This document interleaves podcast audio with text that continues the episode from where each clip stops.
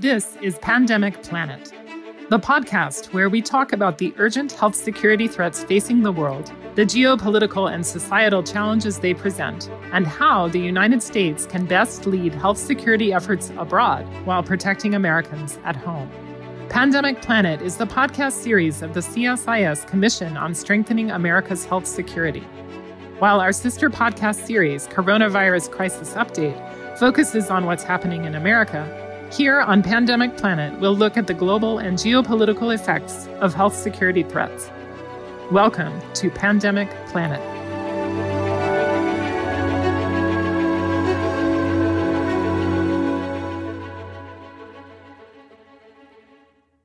Hello, and welcome to another episode of Pandemic Planet, the podcast from the CSIS Commission on Strengthening America's Health Security. I'm Catherine Bliss, a senior fellow at CSIS, and I'm joined by my colleague and co host, Steve Morrison, senior vice president and director of the Global Health Policy Center and the work of the Commission. For this episode, we are fortunate to have the chance to talk with Dr. John Nkengasong, who is the founding director of the Africa Centers for Disease Control and Prevention. A virologist by training, he worked in Belgium, Cote d'Ivoire, and the United States before assuming his position in Addis Ababa, Ethiopia, four years ago. He has deep experience working on HIV, AIDS, and tuberculosis, and previously served as the acting deputy principal director of the Center for Global Health at the United States CDC in Atlanta. And he currently serves as one of the World Health Organization's special envoys on COVID 19 preparedness and response. So last year, as it was becoming clear that COVID 19 was here to stay with us for a while, John joined Steve and Jesse Lapenn, the United States ambassador to the African Union, for a podcast on our sister series, Coronavirus Crisis Update, to discuss how the COVID situation was developing in the Africa region. We're here today to catch up on how things have evolved across a region that still hasn't seen the explosion of cases that we've experienced in North and South America, but with new viral variants raising questions about increased transmission and disease severity, and with several new vaccines being approved and deployed around the world, there's a lot to talk about. So, John, welcome to Pandemic Planet. Thank you. We met back in early February of last year when you were here in Washington, D.C. And this was, you know, just as cases of COVID 19 were really increasing around the world. And at that point, the intensity of the outbreak seemed to be less severe in Africa than in other regions, but it wasn't really clear if that was because of the relative youth of the population, lower rates of testing at that point, or other factors. Over the next few months, it became clear that Africa might fall behind, not just in terms of access to diagnostics and treatments, but also as discussion about vaccines got underway and really as countries began negotiating deals with vaccine manufacturers, also maybe lose out in terms of access to vaccines. Now, a little over a year later, the number of cases in Africa has remained relatively low compared to other world regions, but as new variants of the virus gain traction, that may be changing. In April, you played a leading role in organizing the Partnership to Accelerate COVID 19 Testing, or PACT. As I understand it, was really intended to improve access to test kits and, and ultimately to start producing some of those in countries throughout the region. And now you've advocated for greater African involvement in vaccine clinical trials and regional unity in terms of negotiating for access to vaccines and therapeutics. And you've argued for expanding vaccine manufacturing capacity in Africa you know you've had a great deal of experience working on hiv and other issues throughout the world and in particular in the region you know wanted to start by asking you to reflect on your experience seeing hiv H5N1 avian influenza, the global discussions around that, H1N1 and access to those vaccines in the early 2000s. How has that history shaped your thinking about accessing COVID tools and ultimately manufacturing some of those in the region? What would need to happen to really scale up that access and manufacturing in Africa? That is a very good question. Let me start off by saying that it's amazing how one year has come and gone. I remember in February when we had this discussion, I was thinking to myself, well, maybe this crisis will, by December of 2020, this will be something we are beginning to describe it as over. But here we are in 2021. To me now, I've matured in this crisis like all everyone else and we are now in probably in the staying mode which says that the pandemic might be with us right up to 2022 and 2023 if we do not do the right things. And I'll come back to the right things shortly. Now, before joining the Africa CDC, I spent about 29 years working in the areas of HIV AIDS, from diagnostics to access to treatment. As you rightly said, I was in Cote d'Ivoire as a, a mid-career public health officer when antiretroviral therapy was introduced in 1996, the so-called HAART, the highly antiretroviral treatment, and witnessed at that time a scenario where access to ARV treatment was not available on the continent. We started what we call the UNAIDS Drug Access Initiative to promote access to drugs, that is HIV drugs. And between 1996 and 2006, when I did my maths and, and look at all the data, and we published this in Nature, about 12 million Africans had died. That was a very sad page in the history of infectious diseases in Africa. And in 2009, we now witnessed the H1N1 pandemic, where vaccines were available in most developed world, but they were only uh, accessible to developing countries after the pandemic was over. And then we are in 2020, where the pandemic hits everybody, and we start up as a continent of 1.2 billion people struggling to have basic diagnostics in the February March timeline when we launched the partnership to accelerate COVID testing PACT. At that point, we were testing under 350,000 people for a continent of 1.2 billion. And that initiative will now scale up testing to about 35 million in less than one year. So I think that's some remarkable progress. But there are three things that the continent of Africa must take step back and have a courageous discussion with its partners. That says you cannot ensure and guarantee the health security of a people without three things. One, you have to have access to diagnostics and diagnostics that you have control over in terms of manufacturing. Second is vaccines, that you have to have some say in how the vaccines are developed and not just count on others. And of course, thirdly, therapy.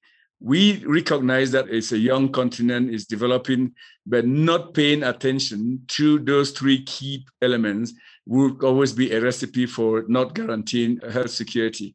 I think that is very, very important. We saw this in HIV AIDS. As a continent that conducts about 100 million HIV tests each year. There is no single company or country that produces a rapid test in Africa. It doesn't exist. And I sit back after close to three decades in HIV AIDS and I wonder, how is it possible that I was in HIV AIDS for three decades and I, I wasn't that vocal and I was in action for the continent to produce its own diagnostics? I think that is my reflection when I look at the various pandemics, the HIV, the H1N1, and now this pandemic. John, may I just interrupt for a moment to ask a follow up on this point about your reference to HIV? I mean, today in Africa, clearly there's a great fear that there will be a, a widening gap in access to vaccines, to diagnostics, to therapies. As the West advances in its efforts as the wealthiest and most powerful move ahead. And there are calls for as you've yourself expressed, calls for dropping prices, calls for expanding manufacturing, greater flexibility in intellectual property rights, and the like. On the HIV model, there you had ARTs, antiretrovirals, appear in the 96 timeframe. It took four or five years before you had the pieces in place in terms of lots of financing, a PEPFAR global fund, lots of high level political will, partnerships with African leaders and external parties, ARTs coming forward under generic licensing and tech transfer arrangements to bring mass production and lower the prices. And many of the same manufacturers, Merck, Johnson and Johnson, are today at the center of what's happening in production of vaccines and the like. Is that model partly what you have in mind right now in trying to drive forward some solutions that will scale up manufacturing of high quality, safe, and effective vaccines on the continent quickly? If that's true, what's the strategy for getting there, in your view? Absolutely. I mean, that is the model that I have in my mind is to develop those effective partnerships that will speak to the fact that it's not a zero sum game if you commit yourself, these companies, to working with Africa. It is very possible that you can do well and do good. And the good is the common good. I mean, this podcast started off by saying that the security of of the United States, I would extend that to say the security of the world will henceforth be defined by the ability to do well for the companies that are inventing this, but also do good. And recognizing that, I mean, you cannot do well if there's lack of total global health security apparatus underpinned by the ability to regionalize our assets to fight these pandemics there. We have seen the limits of over centralization of health security apparatus which includes the manufacturing. Okay, manufacturing in certain parts of the world, and then certain parts of the world are expected to receive that. We need to begin to regionalize that uh, health security apparatus, similar to what the military does. I don't think if you take a powerful superpower like United States, you have all your military assets in one corner of the of the United States. I'm sure that they're all regionalized, okay, for effectiveness. I think we should begin to look at that model, and that includes in Africa, what we are calling on is not that each country manufactures its diagnostics or each country manufactures its own vaccines, but that you have also a sub-regional approach. Africa, as you know, has moved into a free trade area of 1.2 billion people. That means people and goods will be moving all across. And the success of that important aspirational goal of the continent is relying heavily on ability henceforth to fight diseases effectively. And we should also see such domestic production as a means to stimulate economic growth of the continent and decrease its dependence absolutely on the externalities that govern whether we are healthy or not healthy. We import 99% of vaccines on the continent of 1.2 billion people. Going forward, Africa will continue to be the largest consumer of vaccines, given that in 2024 to 2050, the population will be about 2.4 billion people. One in five human beings in the surface of the world will be an African. So I think we need to factor that into play. So I want to pick up on something that Steve had asked, really looking at this history. And I mean, Steve, you started the HIV AIDS task force, which was, you know, really trying to bring US government together to think about different ways through diplomatic means and programmatic investments. The United States and other high income countries could support uh, global HIV efforts.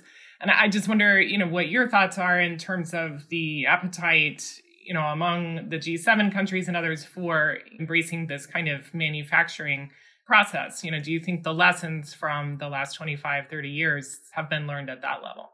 Well, if you look at what the G7, you look at the recent statements from Prime Minister Boris Johnson, they have a five part program. Manufacturing capacity is part of that. So they flagged this as a major issue. I would like to hear more from John on sort of how do you operationalize this? This world right now, we've had a shortage, a pretty acute and conspicuous shortage of high level diplomacy around some of these problems. And it's a somewhat fragmented world in the sense that we have China and Russia in an expansive phase of influence around vaccines and the like. I don't know if that offers hope for investing in manufacturing.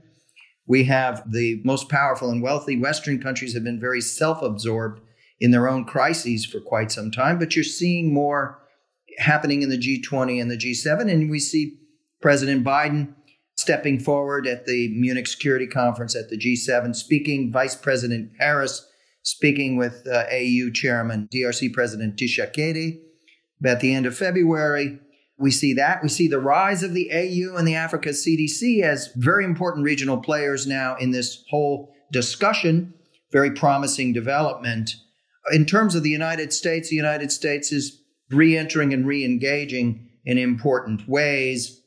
It holds the possibility of bringing its political will and, and influence and convening power to the table. It's committed 4 billion so far to COVAX over a 2-year period. The current bill, the 1.9 trillion, includes 11 billion in international global health security support. We know that the United States is going to be sitting on surpluses of vaccines, abundant surpluses. We're not at that point yet, but you can project out that they're going to be very large surpluses. My question to you, would, John, would be Are you hopeful that the U.S. is going to step forward in a more significant fashion, engaging with you and other African leaders at a continent or regional wide basis? And what are your expectations? What would your ask be Is it a matter of greater resources, finances, surpluses, political will, convening power, new part production partnerships? What is it that you're hoping you can derive and, and see evolve in terms of the Biden administration engagement with you and other leaders in Africa? Absolutely. I think to go back to where Catherine ended before you pick up, I think to be very clear, the leadership of Africa, as the level of the head of states, is taking this disease uh, crisis very seriously. I've had the humbling experience of briefing the leadership that is the level of the Bureau of the Head of States of Africa 13 times, 13 times, including just this past uh, two days ago, okay, where President Macron came back to debrief the head of states of Africa on what the G7 discussion was. And before you went to the G7, you actually had a meeting, which, of course, Africa CDC is always called in to give their perspective, their vision, that's a strategy there. So that is alignment of political commitment, respect for a public health institution as Africa CDC is critical. We need to acknowledge that that is the first time that I see the continental leadership at political level rely solely on a public health agency for them to make political decisions and commitments. So I think that is one. The question of what is the ask? The ask is twofold. One is that let's deal with what we have, the crisis we have ahead of us now is to get timely access to vaccines on the continent so that we can immunize at least 60% of our population from now to 2022. If we do not do that, Africa becomes the continent of COVID going forward, and it becomes endemic.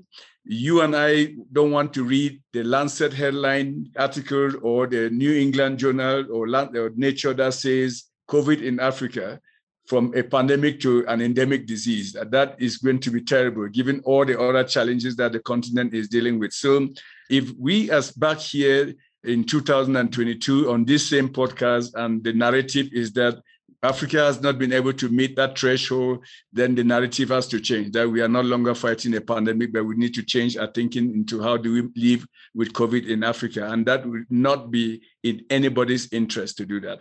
So that is one, that is immediate access to vaccines. The problem with having surpluses is that it speaks to a moral challenge here that we need to grapple with, which says that where we've taken care of our own people. And now that we finish vaccinating and secure our people, we can now give you the excess that we don't need. That that is not good. I think what the discussion should be going on parallel is how do we enable you, Africa, to achieve your target of at least 60% simultaneously. If that discussion happens and they follow through, there's not just a political will in doing that, that will speak volumes and our history will remember us appropriately that we did the right thing and not just the easy thing. The easy thing is to let's get our people vaccinated, then the excess doses at the end of the year, we send it to Africa. That would not be anything that we will be proud of when we, we read the history of this pandemic. I think that is one. Second is the manufacturing, learn from the past and project into the future. The past is what you and I have described, which are called several times a moral catastrophe that happened with HIV AIDS, the, the challenges of the H1N1, and learn from it so that we do not repeat the future. If we do not learn from the past, we will repeat the future. The way we take care of that is that this is the time to have a discussion and follow through the G7 and say that where are the regional sites in Africa where vaccine manufacturing can start happening now. And there are a couple of sites. I mean, the Pasteur Institute in Senegal is already manufacturing yellow fever vaccines with an investment of about 60 million. You can bring them up to speed quickly, and with transfer of technology that they can start manufacturing some of the vaccines. There are two companies in South Africa already that we've mapped out, and they are very capable of manufacturing vaccines. they have to be that conversation in the short term, then we project into the long term. We are not arguing that each country in Africa should manufacture vaccines, but we're saying that by using a regional approach, it's a win-win for everybody. So I think that is will be by ask for uh, the Biden administration say well, enable us to get to our 60% vaccination by 2022, enable us to start strengthening our capacity for manufacturing of diagnostics and vaccines, now so that we can be better prepared in the next one year or two years. For one thing, we don't know how these vaccines are going to play out. We don't know that immunity will last for one year, two years, or three years. But if it turns out that we need to vaccinate annually, then it even makes it a strong case that we need to have continental manufacturing capabilities. Thank you. Catherine's done a lot of thinking about COVAX. Catherine, what do you see evolving on the COVAX side, and how does that relate to what we're talking about with John?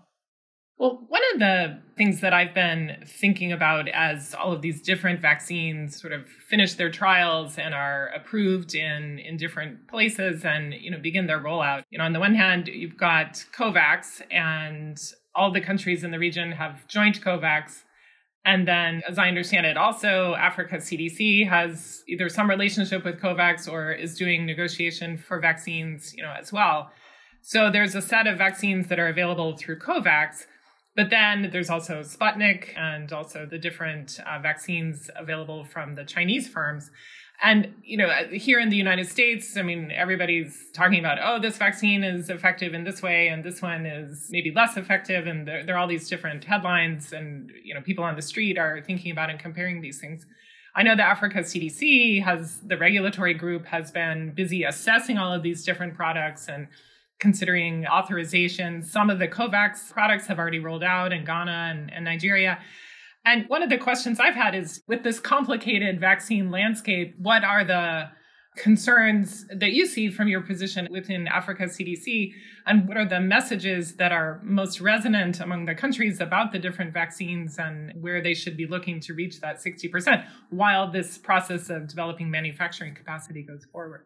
I think it's always going to be partnership. I mean, I want to be very clear that the COVAX facility is strongly supported by the leadership of the continent.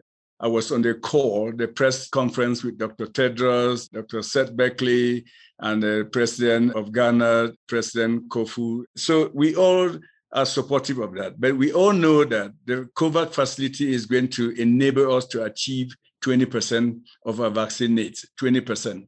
And that is great. I mean, you don't get to 60% without going through 20%. So we as a continent say, look, if we only rely on that, then you become very quickly the continent of COVID the next year when everybody else would have been vaccinated.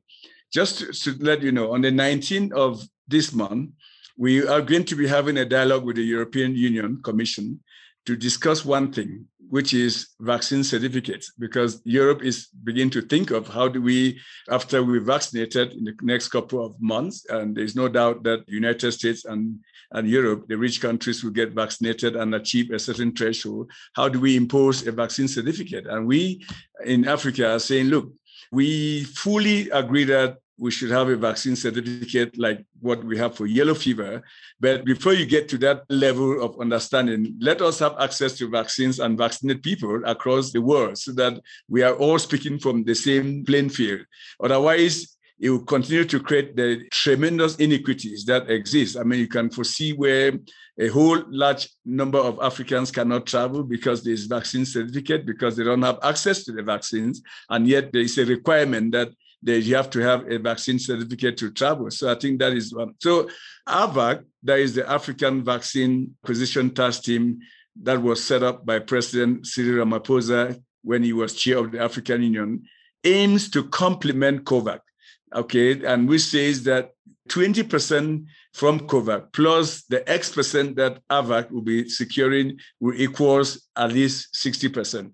Some countries in Africa have already said John, you're 60% that is not a goal. President of Ghana, during the press conference with Dr. Tedros, said, in quote, my goal is to immunize all Ghanaians, end of quote. Nigeria is striving to immunize more than that because they recognize that our epidemiology is very different. A vast majority of those that are infected are young people.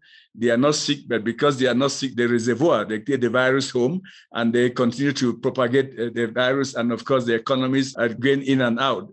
We are seeing a trend where three out of the five regions of Africa we are going down the curve nicely. But in two regions, we are seeing an upward movement. And in East Africa, we are actually approaching the third wave already. If I look at the, the daily moving curve, we have gone like this, down, we up, and now we are beginning to go up. So that only speaks to the fact that you really need to vaccinate at scale in order to prevent this wave of the peak and the trough of, of the pandemic. John, I want to just ask you a question that I was reading recently an essay by Siddhartha Mukherjee, the famous writer who wrote Emperor of All Maladies, the Pulitzer Prize winning magisterial work on cancer. Also wrote a volume called The Gene, which won lots of awards. He had an essay in the New Yorker about why are we not seeing more evidence of COVID in places where we thought we'd see more. This is an issue that enters the political equation here in the United States if we're trying to get people to prioritize Africa in particular and to make the case look, we've invested over $100 billion in HIV through PEPFAR and the Global Fund in the last 18 years. We're very proud of it. It's had a profound achievement in creating partnerships on the continent that are very, very resilient. Um, now we have, of course, fear that the HIV efforts will be damaged, but we also have a platform there to build upon and I think that that is a very promising aspect in arguing to Americans look what we achieved. Let's build from that looking forward. But I'd like you to say a bit about how do you answer a skeptic that says, well, actually, we should be putting most of our money into Latin America. Look, it's raging there. It's much more evident what the problems are in Latin America in terms of COVID. And we haven't seen that. We've seen crises in South Africa. We've seen some upticks in East Africa, but it doesn't seem to be that big an issue. Can you just say a bit about that? But also, how do you build off of the HIV platforms that have been created by African leaders now for almost two decades with lots of substantial support from outside, particularly from the United States? Absolutely. That's a very important question. I wanted to say this very clearly that the global health security architecture of the world has always been at a better place when the United States have exercised the kind of leadership that they've always exercised in global health. And this is evidence from the contribution to for the Global Fund or PEPFAR. PEPFAR was a defining moment on the continent of Africa. If you all recall, the life expectancy in many countries, especially in Southern Africa countries, was plummeting before PEPFAR came in. And then you see that it bounced. It was almost like a plane nose diving and then quickly come up. So I think on that, Africa will be forever thankful for that contribution and the leadership of the United States. And it has created many opportunities to strengthen health systems across the continent. Laboratory systems have been strengthened extensively across the continent. Healthcare workers have been trained extensively across the continent. Infrastructure has been innovated across the continent. And it is through that infrastructure that we are able to fight COVID the way we are fighting COVID on the continent. Absolutely. If I can name them, you go to Uganda Virus Research Institute, you look at the Ethiopian Public Health Institute, you look at the Nigeria CDC, if you look at that carefully, you have strong elements of PEPFAR commitment or support in strengthening that. So that investment has paid a lot. If this was a stock market, I would say that the return on investment would has been several fold higher than what we even expected. Now, about COVID in Africa, are we seeing enough of the burden of COVID in Africa? We are not in terms of the number of cases there. Nigeria CDC, with support of the US CDC, just conducted a study in several major cities in Nigeria, including Lagos, where they found out that the rate of seropositivity was like 23% in Lagos. Lagos is a city of about 20 million people. If you translate 3% of zero, that tells you that at least 2 million people have been exposed to the virus in Lagos alone, not even Nigeria, Lagos alone. So you look at that, you see, well, yes, we are saying that our official numbers is 3.9 million, but that number could be several fold higher than that. But what is curious in Africa is that why are we not seeing mass deaths? A lot of people dying. Well, the first answer is clearly because our median age population is about 19 and a half years. And that has provided a shield for us as a continent for a lot of deaths not to occur. And if you look at the number of deaths during the second wave, they have been more aggressive. During the last six weeks, about 10 ministers have died in the Southern African region and many others. Mm-hmm. Within Africa CDC, just to show you the buffering effect of the young age, about 15 of my staff have been infected. They are all young people, and nobody has actually gone to the hospital. They stay home for 10 days, they go back, do a repeat test, and then they're, they're all well. So it really speaks to clear evidence that the young age has actually helped the continent. And of course, there are a lot of unknowns. There are other factors that only extensive research in partnership with groups like the US CDC, the United States NIH, and others will deep and begin to see why the death rates is not as high as in other parts of the world. So I think in a nutshell, the investments from PEPFAR and from the malaria initiative and others have contributed significantly in creating that instrument and infrastructure for us to fight COVID on the continent. No doubt about that, including the polio investments there. So I think it's really an opportunity to strengthen that partnership and show that great leadership from the United States government.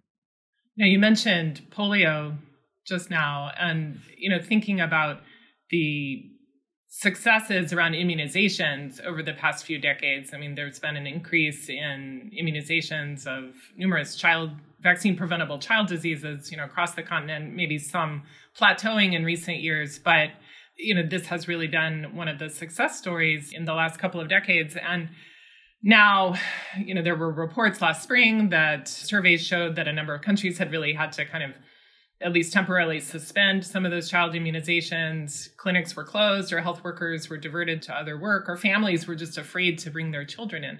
Now, you know, as we look toward COVID vaccines, I mean, that's really for an adult population, at least, you know, as of now. Maybe children will be part of that later. But how concerned are you about the setbacks with routine immunizations that have been experienced over the past year?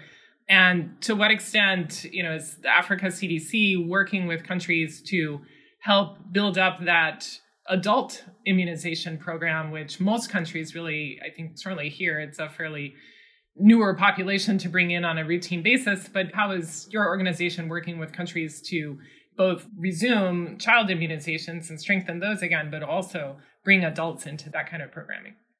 You're absolutely right, Catherine. Each time you see a pandemic or an outbreak like the Ebola outbreak that devastated three countries in West Africa, you see many deaths occurring due to that outbreak and not necessarily because of that outbreak. So I think we have seen that over and over in Liberia, Guinea, and Sierra Leone. And there's no doubt in my mind that you see that in this current pandemic, that it hasn't been quantified yet. When we designed our response strategy for the continent that we took to the head of states of the continent and they endorsed it, it was very clear that we wanted it to be underpinned by three pillars. One was the ability to prevent the infections. Second was the ability to prevent deaths. And third, the ability to define harm at that time as not just to the other diseases like HIV, but also harm to immunization programs and also harm to the economy. I think, and since then, we have been making sure that we engage countries to say, hey, look, do not let your guards down on these other infections. HIV is there,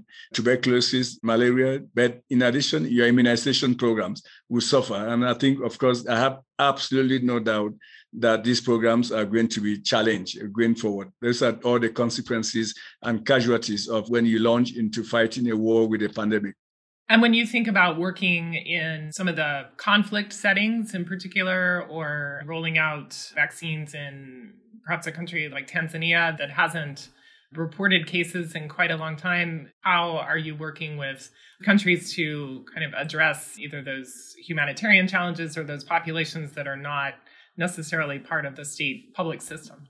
Uh, You're very right. We have to be very mindful that COVID virus spreads very quickly and that we have to, of course, do the what I call the mainstream vaccination. That is vaccinate at capital cities, vaccinate in big cities, vaccinate in remote areas, but also do mob operations within those vulnerable populations and fragile populations like conflict areas, refugee camps, and what otherwise will create pockets of reservoirs in, in those there. But we require a different strategy. We require that we build partnerships with uh, the, the, Peace and Security Council of the African Union. We require that we build a partnership with the military within each country, not for them to go fight in there, but rather to provide some uh, safety nets for health workers to go into those populations and immunize. We have to, we don't have a choice. We have to bring vaccines and vaccinations into those uh, populations because otherwise we would not be getting rid of COVID. John, Catherine and I and Heidi Larson have a joint project with the London School of Hygiene Tropical Medicine focused on America and focused on the question of public trust and confidence and the misinformation, this sort of polluted digital world and where you have lots of falsehoods, conspiracy theories, and the like, and the question of public confidence and trust. And we've got in our society about 13% that are expected to be kind of pretty hardcore refuseniks towards vaccines. And then as vaccines have rolled out, the numbers that are eager to get vaccinated have risen to a little over half. And then we have a body of about 30% who are kind of sitting on the fence, asking very legitimate issues, having very legitimate concerns that have to be addressed. And then within that population are many people, black and brown populations that have suffered injustice and mistreatment and abuse in our medical systems. Those disparities require enormous investment. I was interested to see that you have done a survey with the London School that showed in Africa 80% willingness to take vaccine.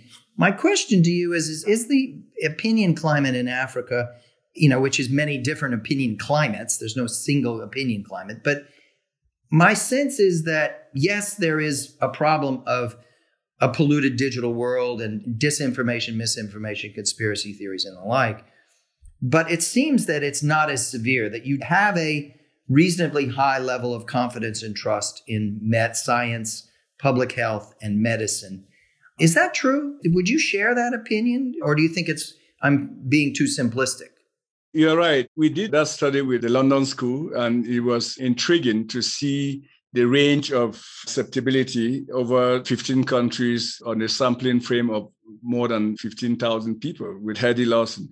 And the results, depending on how you look at that, uh, were are mixed. I mean, on the lower end of that spectrum, you have countries like DRC where they said about 59% or 60% said, well, if a vaccine was here, we'll take it. But you have to look at it, whether the glass is half empty or half full. I mean, what are the other 40% thinking? And will that level increase, the 60% increase once people start seeing benefits of the vaccine? I think that is key.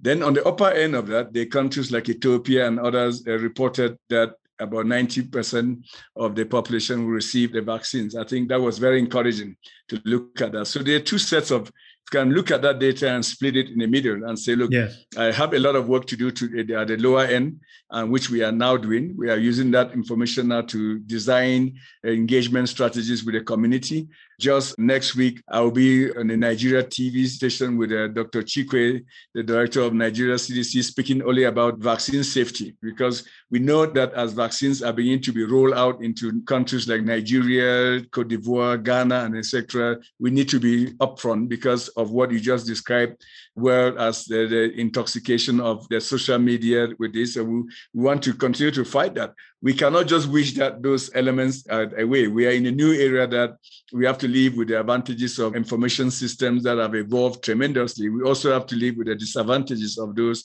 and factor that into our ability to fight diseases using behavioral science as well as biomedical interventions. So we uh, we have a huge task ahead of us, but I remain optimistic that once the first phase of vaccination starts and people see limited uh, side effects people see that people that have received vaccines not going to hospitals and nothing has happened to them, they will all go to the vaccination centers to ask for their vaccines.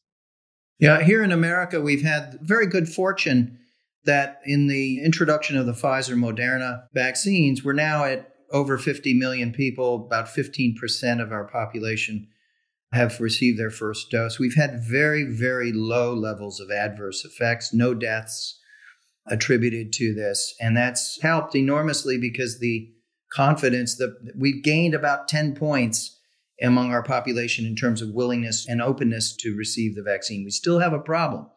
We still have a problem yeah. we have to address in our country. I would think that I, this gets to the China question, which there's two questions. One is the fact that the Chinese are moving ahead aggressively without having disclosed phase three trial results. That's a risky proposition because it's outside the norm. And if things go badly, it could damage trust and confidence across the entire continent and beyond. And so I wanted to speak to that. The other issue is the US and China are not getting along very well on this COVID stuff, right? I mean, we had this toxic collision during the Trump administration, suspension of relations with WHO. We now have this confrontation around the WHO investigative mission to Wuhan, and that continues. Where you sit, of course, the Chinese are a major partner for you, and the United States is a major partner, and the EU and many others. And I think as we look forward into the future, we've got to be creative in thinking about ways where are the points of intersection where the United States and China can cooperate fruitfully in this COVID response. And I wanted to put it to you. It seems to me that you're in a very good position to help guide that, to help appeal to the better side of, of all parties to come together in support of you. You may be providing that kind of context or platform by which we could see this kind of cooperation. So those are the my two China questions. The first question is very important because, as you rightly stated, we have to be extremely careful with the COVID vaccination because if we get it wrong, it may affect the greater vaccination exercise immunization programs in all over the world, including, of course, in Africa. So um, we are very clear. We've developed guidance, and you can see those guidance on our website where we are guiding the continent on how to make sure that you are using the vaccines that have gone through the appropriate processes there. And there are three scenarios that we've mapped out there. Scenario one is if the vaccines have been approved by the emergency authorization by WHO. Uh, scenario two, if that the vaccines have been approved by an authoritative national regulatory authority like the FDA. And then scenario three is where it has not gone through any of those processes. And then we exercise our own responsibility. And by putting our own expert committees together to review everything you just stated, i.e., phase one, two, three, the data and also safety data. In the spirit of that and in that context, we have approached the manufacturers of the Sputnik vaccine, and we now signed a confidential agreement. We shall be reviewing that whole dossier to make a pronouncement.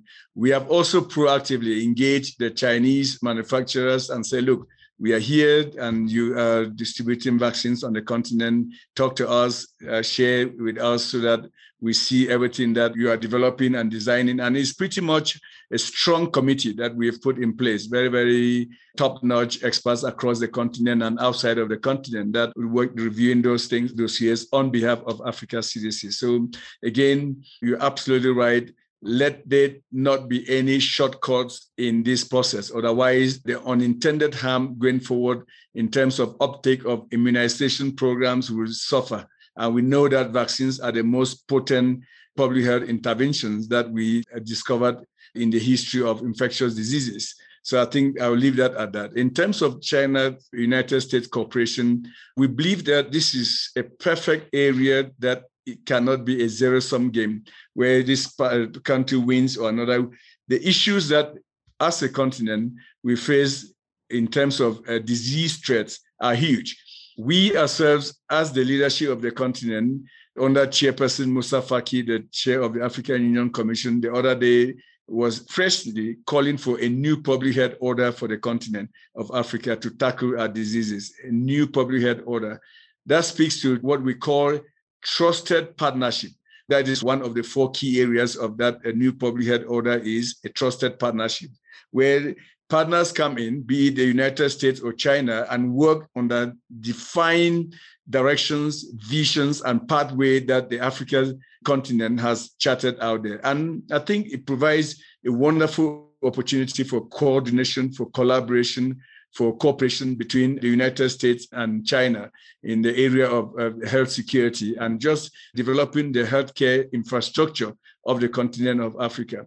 So it is my strong call to action that uh, Africa CDC should offer a platform for a multinational cooperation to resolve our health care challenges and strengthen our health systems on the continent. John, thank you so much for your leadership and all your time. Catherine, you've got some closing thoughts? I was just going to say, you know, we've talked about the past, about the lessons from the HIV pandemic, the lessons from Ebola and H1N1 and many of the different crises over the last 25 years. We've talked about the current situation and some of the mysteries or unknown, really the questions about how the situation has evolved somewhat differently in Africa than in other regions of the world, the importance of manufacturing and, and regional solidarity and partnership.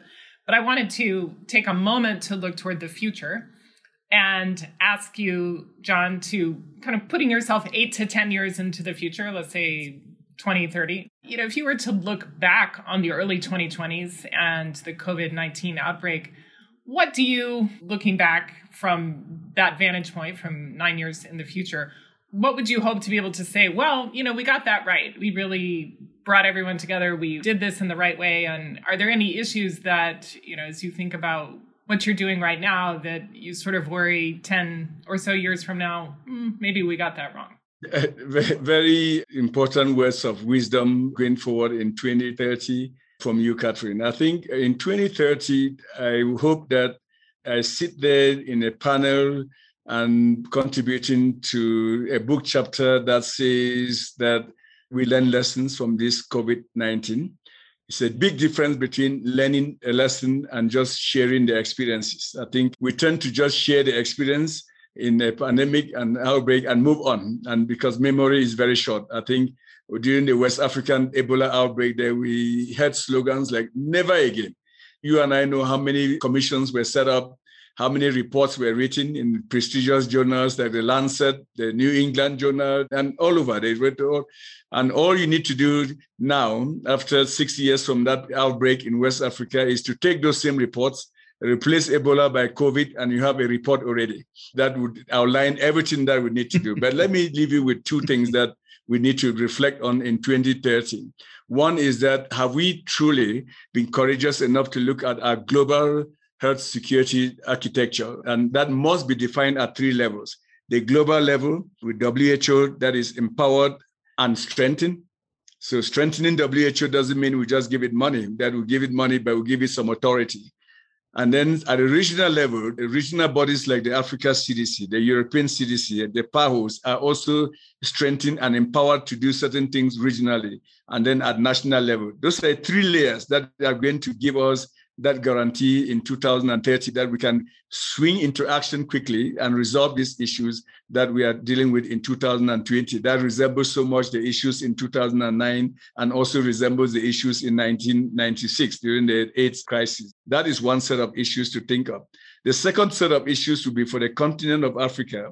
I hope by 2030 to have taken a, also a strong political will and commitment, underline the word commitment, and say that we are going to do three things right. One is that we want to increase our own workforce development on the continent, public health workforce development. We currently need about 6,000 responders, disease responders, or epidemiologists. We only have 1,900. By 2030, I wish that we have at least match that gap and bring our own responders to more than 6,000.